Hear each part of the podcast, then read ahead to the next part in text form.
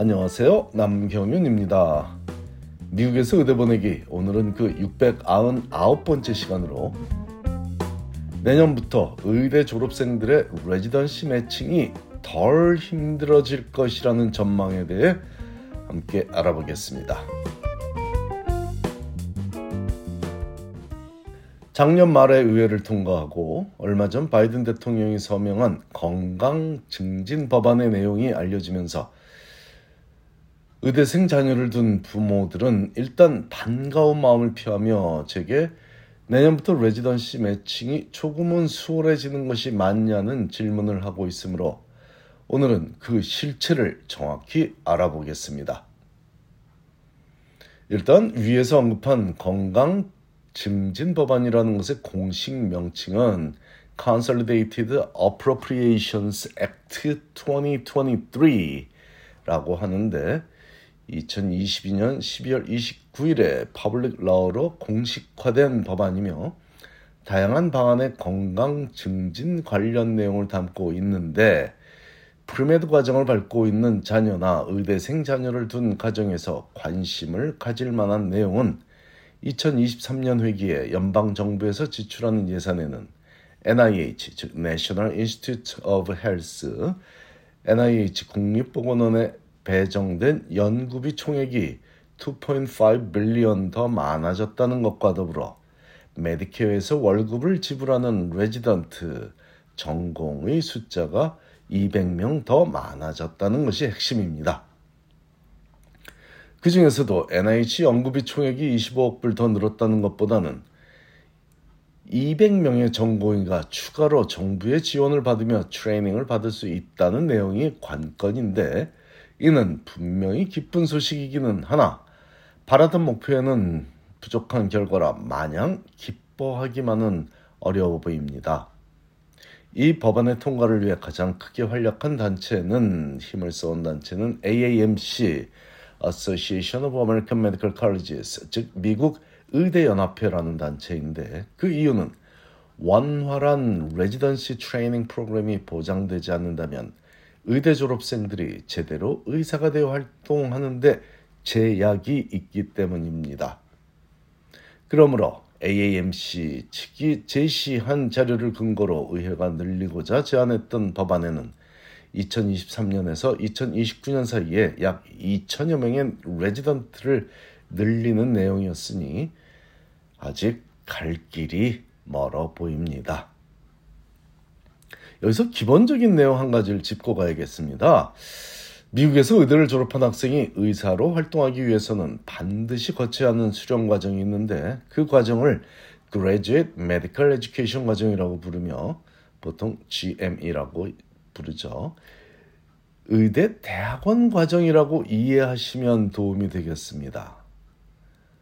의대를 졸업하며 메디컬 닥터라는 박사학위를 취득하는데 그 이후에 또 대학원, 과, 대학원 과정을 밟아야 한다는 것이 이해하기 어려울 수 있겠지만 제가 medical school을 의대 대학원이라고 부르지 않고 의대라고 부르는 이유도 여기에 기인합니다. 즉 의대를 졸업한 학생들은 비록 MD, Medical Doctor 혹은 Doctor of Medicine, 즉 MD 의학 박사 학위를 갖고 닥터라고 불리우는 것이 맞지만 의사가 되는 과정상으로 보자면 이제 막 그 과정을 시작한 학생이라 각자가 택한 병원의 프로그램에서 평균 4년간 전공 분야에 대한 교육을 받아야 하는데 그 과정을 residency training 과정이라고 부르는 것이죠. 여기서 끝내고 의사로 홀로 서기를 할 수도 있지만 sub specialty에 관심이 있다면 fellow 과정을 거쳐야 fellowship이라고 한 불리우는 과정을 거쳐야 특정 분야의 전문의로 활약할 수 있습니다. 예를 들어 의대를 졸업하며 내과 의사인 internist가 되고자 하는 학생이라면 IM이라고 불리우는 internal medicine 전공 분야의 residency training 프로그램에 매치가 되어야 약 4년간 해당 병원에서 교육을 받으며 경험을 쌓고서 내과 의사로 개원을 하거나 병원에 취업할 수 있게 됩니다. 하지만 내과 의사 중에서도 특별히 심장내과, 신장내과, 면역내과, 노인의학과 등의 특정 분야 전문의로 활용하고 싶다면 해당 분야에서 최소 1년 이상의 펠로우로 추가적인 트레이닝을 받아야만 가능한 일이죠. 자, 이번에는 정형외과를 예로 들어보겠습니다.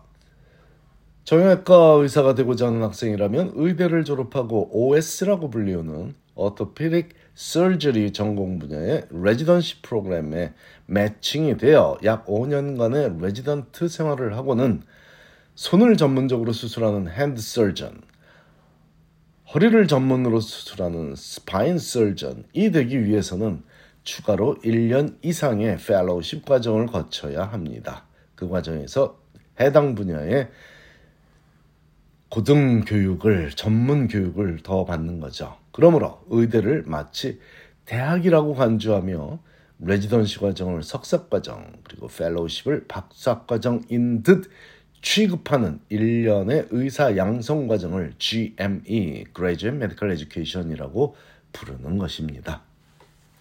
만일 의대를 졸업한 학생이 이 GME 과정을 거치지 않는다면 어떤 일이 벌어질까요?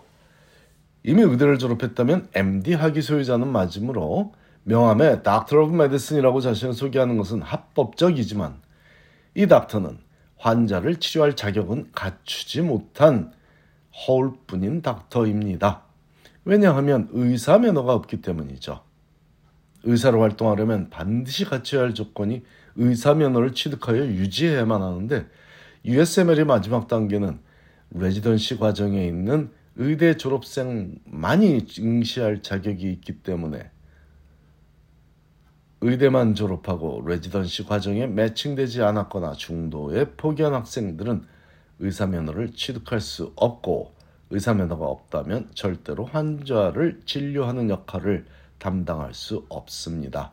그러므로 이런 상황의 의대 졸업생은 medical consultant 역할이나 리서치 분야에서 일을 하는 것이 일반적이죠.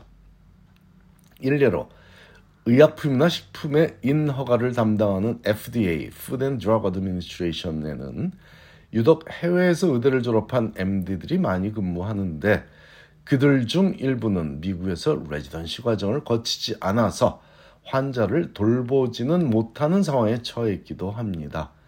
물론 FDA에 근무하는 닥터들 중에는 미국 의대를 나와 정상적으로 의사 면허를 보유한 의사들이 대부분이겠지만 일부 그렇지 못한 MD들도 그런 기관에서 일을 할 수 있다는 것입니다. 절대로 오해하시지 마십시오. FDA에 계신 근무하는 의사들을 폄하하는 얘기는 절대로 아닙니다.